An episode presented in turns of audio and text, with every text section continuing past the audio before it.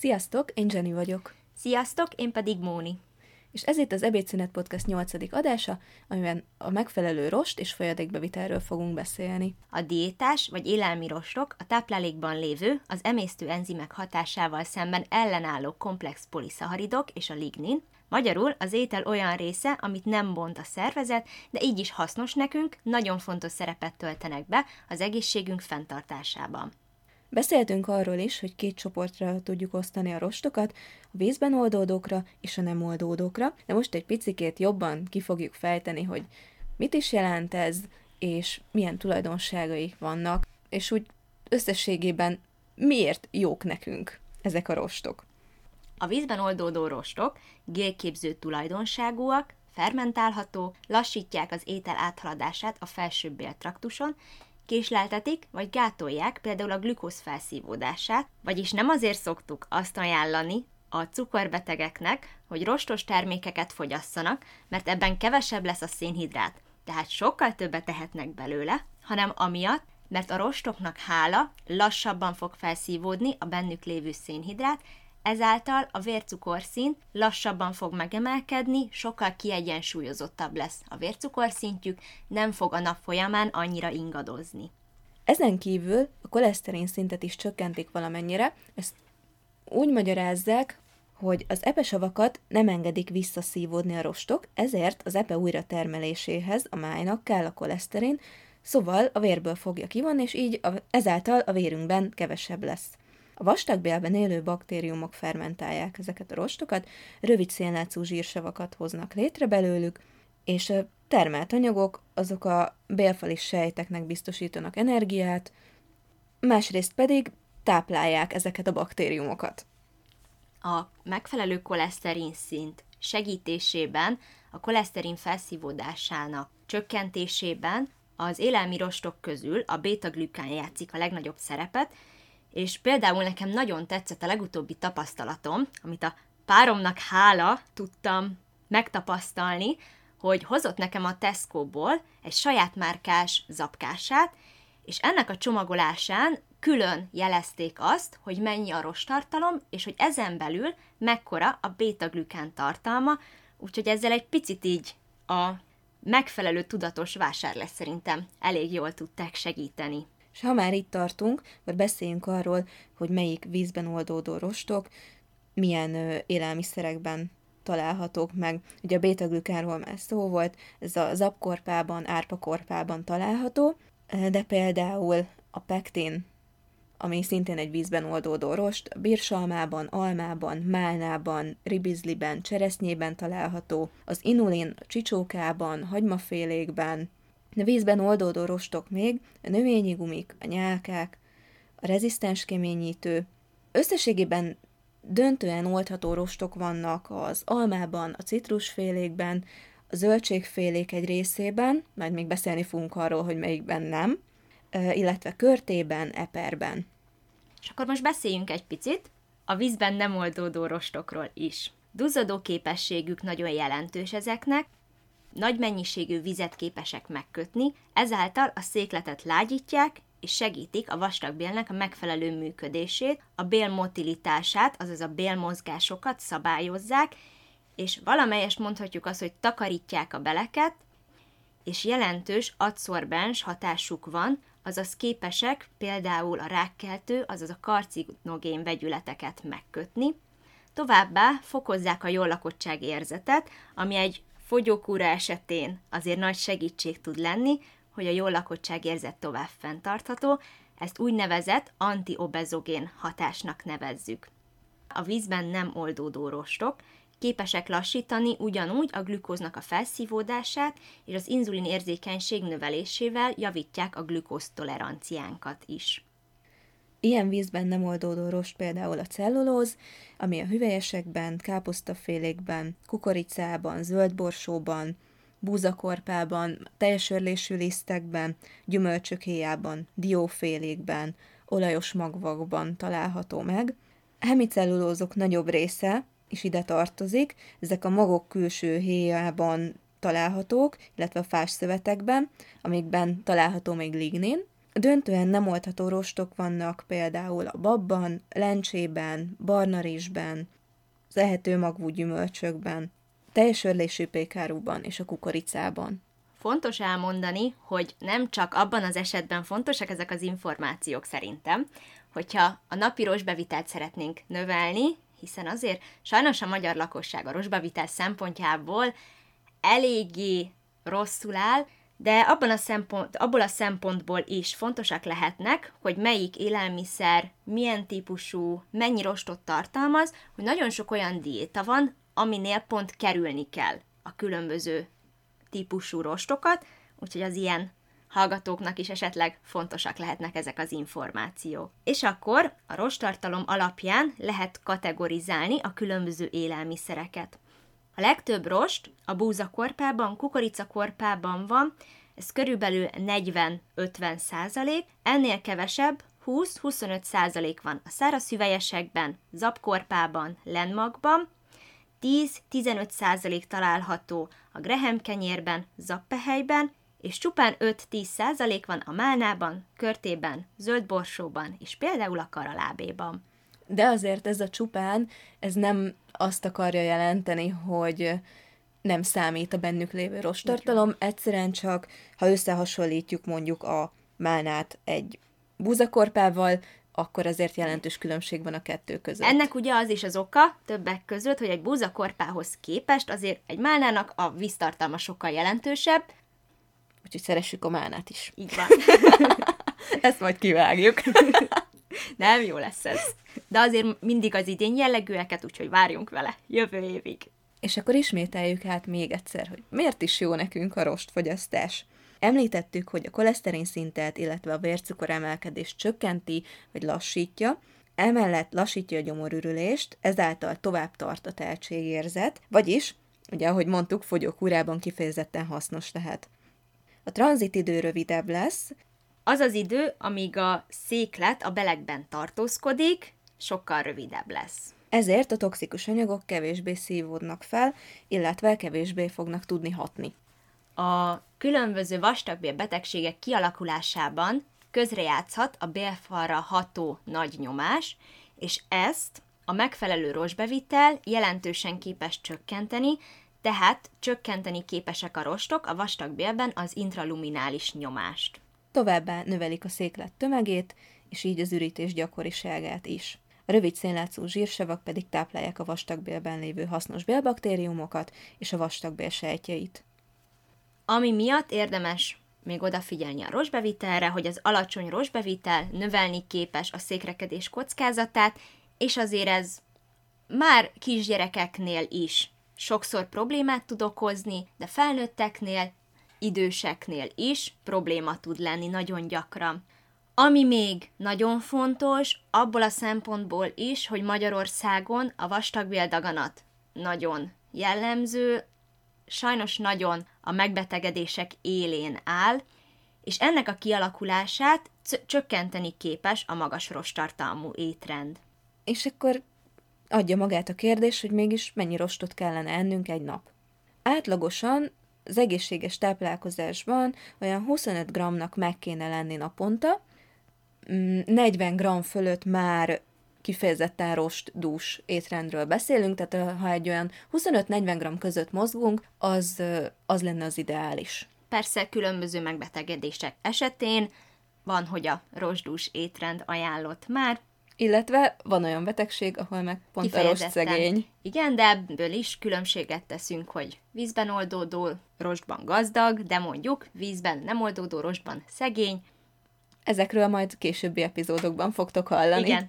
2014-es OTÁP felmérés szerint, amit már többször említettünk az eddigi részekben is, a férfiak átlagosan 26,1, a nők pedig 21,1 g rostot fogyasztanak naponta. És akkor picit beszéljük át, hogy mégis így a mindennapokban honnan is tudjuk bevinni, mivel tudjuk bevinni a megfelelő rostokat. Ilyenek például a zöldségek, a gyümölcsök, a teljes kiőrlésű gabonaipari termékek, vagyis azok, ahol a magház és a maghéj is benne van az őrleményben. Ilyenek például teljes kiőrlésű lisztből készült kenyerek, tészták, lisztek. Ezen kívül még ide kell sorolni, mint megfelelő rostforrás, a dióféléket is, és a különböző magvakat. Szóval kiegyensúlyozott egészséges táplálkozással be lehet vinni a kellő rost mennyiséget. Pár gyakorlati tanácsot mondunk, például zöldségfélék fogyasztásának a növelése, amit az okostányérban is elmondtunk, ha naponta a főétkezésekhez zöldséget esztek, kisétkezésre esztek gyümölcsöt, teljes örlésű kenyeret választjátok például, emellett esztek hüvelyeseket, akár mondjuk hetente többször főzelékfélét esztek, vagy töltött, rakott zöldséget esztek, illetve rendszeresen fogyasztotok például dióféléket, akkor ezekkel már bőven megvan az a napi 25 g. És akár korpával is nagyon jól lehet a különböző megszokott bevált ételeket dúsítani, ezzel kapcsolatban majd össze is állítunk nektek pár jó tanácsot, amivel hát ha adunk egy kis segítséget, hogy ez minél gördülékenyebben menjen majd a mindennapokban. Így összehasonlításként azért nagyon jól látszik, hogy míg egy fehér búzaliszt rosttartalma olyan 4-5%, addig egy graham lisztét 18-20% lehet, és ha valami búzakorpával dúsított terméket fogyasztunk, ugye már említettük, hogy ennek akár 40-50%-a is lehet a rosttartalom. Az élelmiszerek címkén nem kötelező jelölni a rosttartalmat, de magas rosttartalmú ételnek számít az, aminek 100 g-jában legalább 6 g rost van. Ez egy Európai Uniós jogszabály alapján van így, szóval érdemes megnéznetek, mert attól függetlenül, hogy nem kötelező jelölni, azért elég sok élelmiszeren szokták, úgyhogy érdemes megnézni azt, hogy mondjuk abban az adott zapkás a porban például, igen, mennyi a rosttartalom. Amit még fontos megemlíteni, viszont első körben csak így érintőlegesen fogunk, hiszen erről majd a későbbiekben készül egy külön rész, hogy az élelmi rostoknak prebiotikus hatásuk is van. Ezek a prebiotikumok azok a számunkra emészhetetlen élelmiszer kiegészítők, vagy komponensek, például a rostok, mely szelektív módon stimulálja a szervezetünkben élő mikroorganizmusokat, hiszen számukra feldolgozható, hasznosítható, nem élő anyagok, tehát a probiotikus hatású baktériumaink megfelelő működését, szaporodását tudják ezek segíteni, mint táplálék. Magyarul meg kell etetni a bélbacillinkat ahhoz, van, hogy jól működjenek. Igen, és boldogok legyenek. A rostfogyasztás mellett mindenképpen muszáj megemlítenünk a megfelelő folyadékfogyasztást is, mert amiről beszéltünk például a duzzadó képességről, a székletlágyító hatásról, ha nincs mellette a megfelelő mennyiségű folyadék, akkor viszont hiába eszünk akármennyi rostot, nagyon csúnya problémákat, például székrekedést tudunk okozni magunknak. Tehát miért is fontos a jó hidratáltság? Egyrészt a vérnyomás szabályozásában fontos szerepe van, a salakanyagok kiválasztásában és eltávolításában, továbbá a testhő megfelelő szabályozásában is. Már egy enyhe dehidratációnál jelentkeznek a negatív hatások, például csökken a teljesítő képességünk, nem tudunk annyira koncentrálni, fejfájás jelentkezik. Viszont, ha jó a folyadékegyensúly, azaz elegendő folyadékot fogyasztunk, akkor csökken a vesekő kialakulásának a kockázata, a székrekedés esélye, csökken a húgyúti fertőzések esélye is. És akkor miből is áll össze a nap folyamán a folyadékegyensúly? Egyrészt a bevitel oldalról, ezek az italok víztartalma, az ételek víztartalma, fontos kiemelni, hogy a szilárd ételeknek is van víztartalma, továbbá a metabolikus víz, ami a különböző anyagcsere folyamatok során a szervezetben keletkező vízmennyiség. A másik oldal pedig a veszteség oldal. Ez a vizelettel, a széklettel, a légzéssel és a verejtékezéssel fog távozni a szervezetünkből.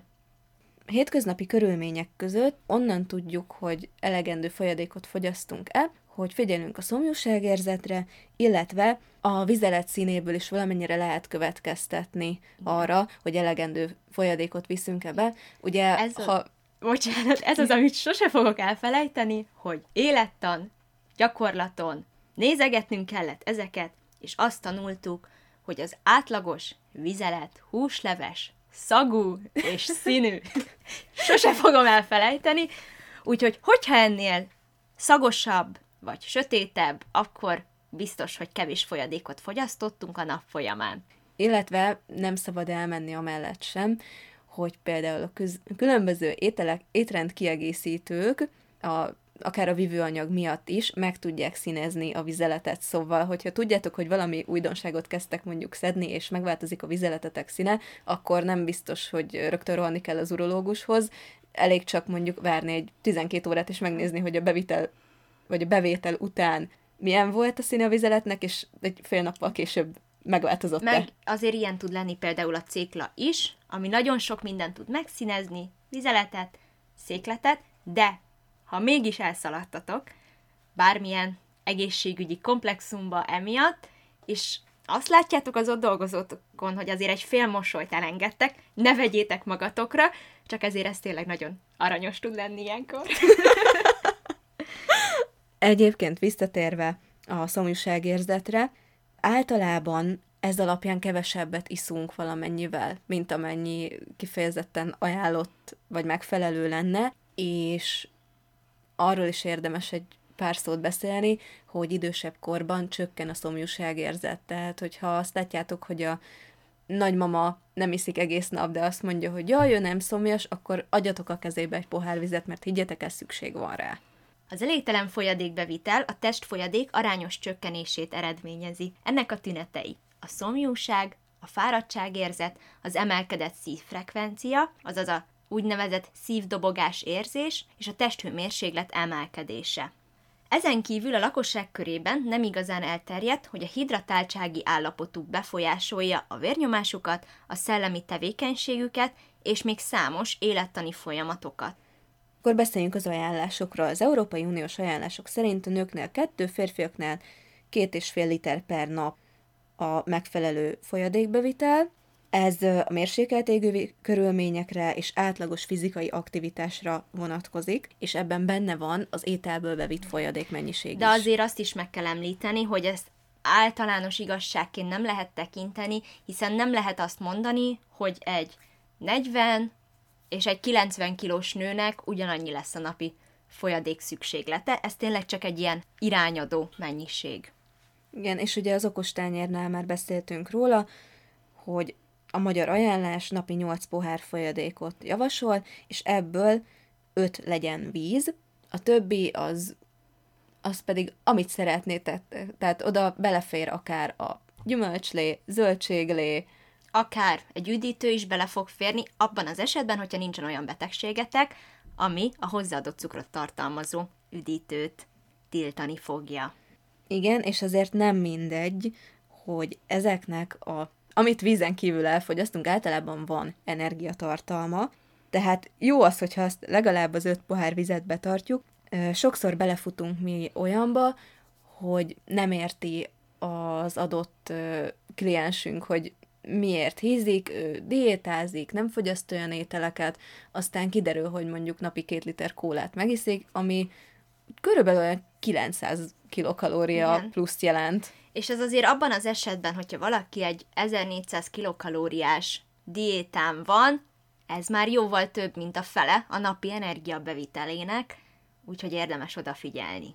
Szerintem érdemes megemlítenünk, így a cukros üdítőkkel kapcsolatban, hogy ezek hatására jelentősen növekedhet az elhízás veszélye, a fogszúvasodás, a cukoranyagcsere és a zsíranyagcsere zavar. Bizonyos ideig ezt a szervezet képes tolerálni, azonban tartós, nagy mennyiségű fogyasztás esetén a kóros anyagcsere folyamatok stabilizálódnak, és kardiometabolikus szindróma állandósulhat. De hogy ne csak negatív gondolatokkal zárjuk le ezt a podcastot, a lényeget foglaljuk össze egy pár mondatban.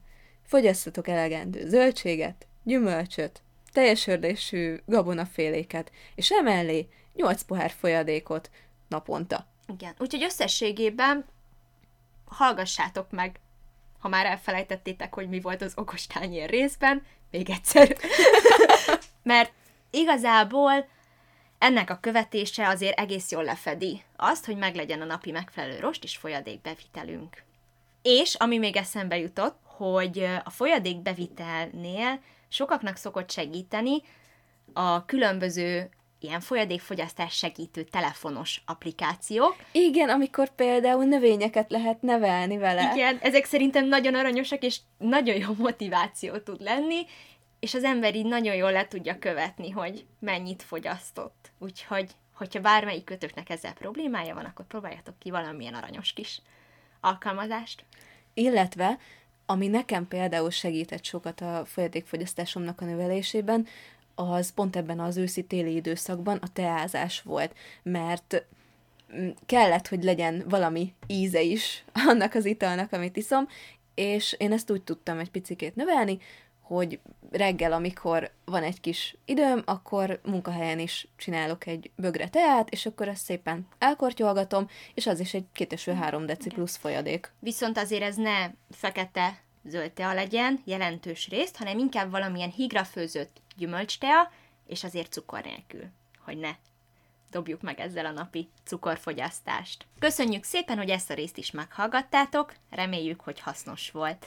Még egy pár tudnivaló a végére. Kövessetek minket a Facebookon, Facebook oldalunk neve Ebédszünet Podcast hitelesen a táplálkozásról. Van egy Facebook csoportunk is, ahol mindenféle érdekes témáról szoktunk beszélgetni.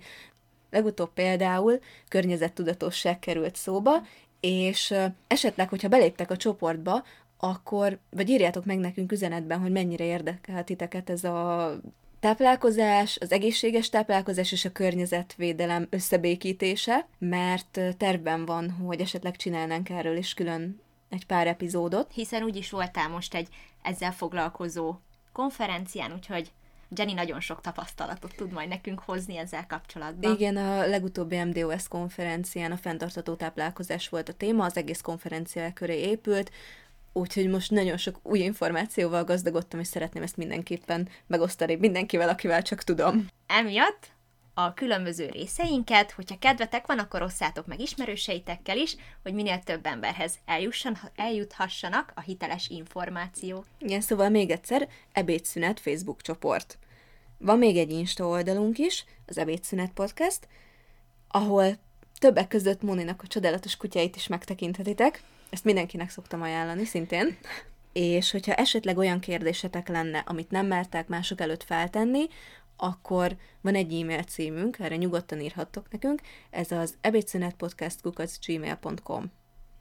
Amit még megemlítenék, hogy ne felejtsünk el, mert nem tudom, el szoktuk felejteni, nem szoktuk elfelejteni, hogy ezek az adások nem helyettesítik az egyéni étrendi tanácsadást, úgyhogy ha bármi olyan probléma van, amit szükséges átbeszélni egy dietetikussal, akkor forduljatok a megfelelő szakemberhez ezzel kapcsolatban. Még egyszer köszönjük szépen, hogy meghallgattatok minket, találkozunk a következő epizódban. Sziasztok! Sziasztok!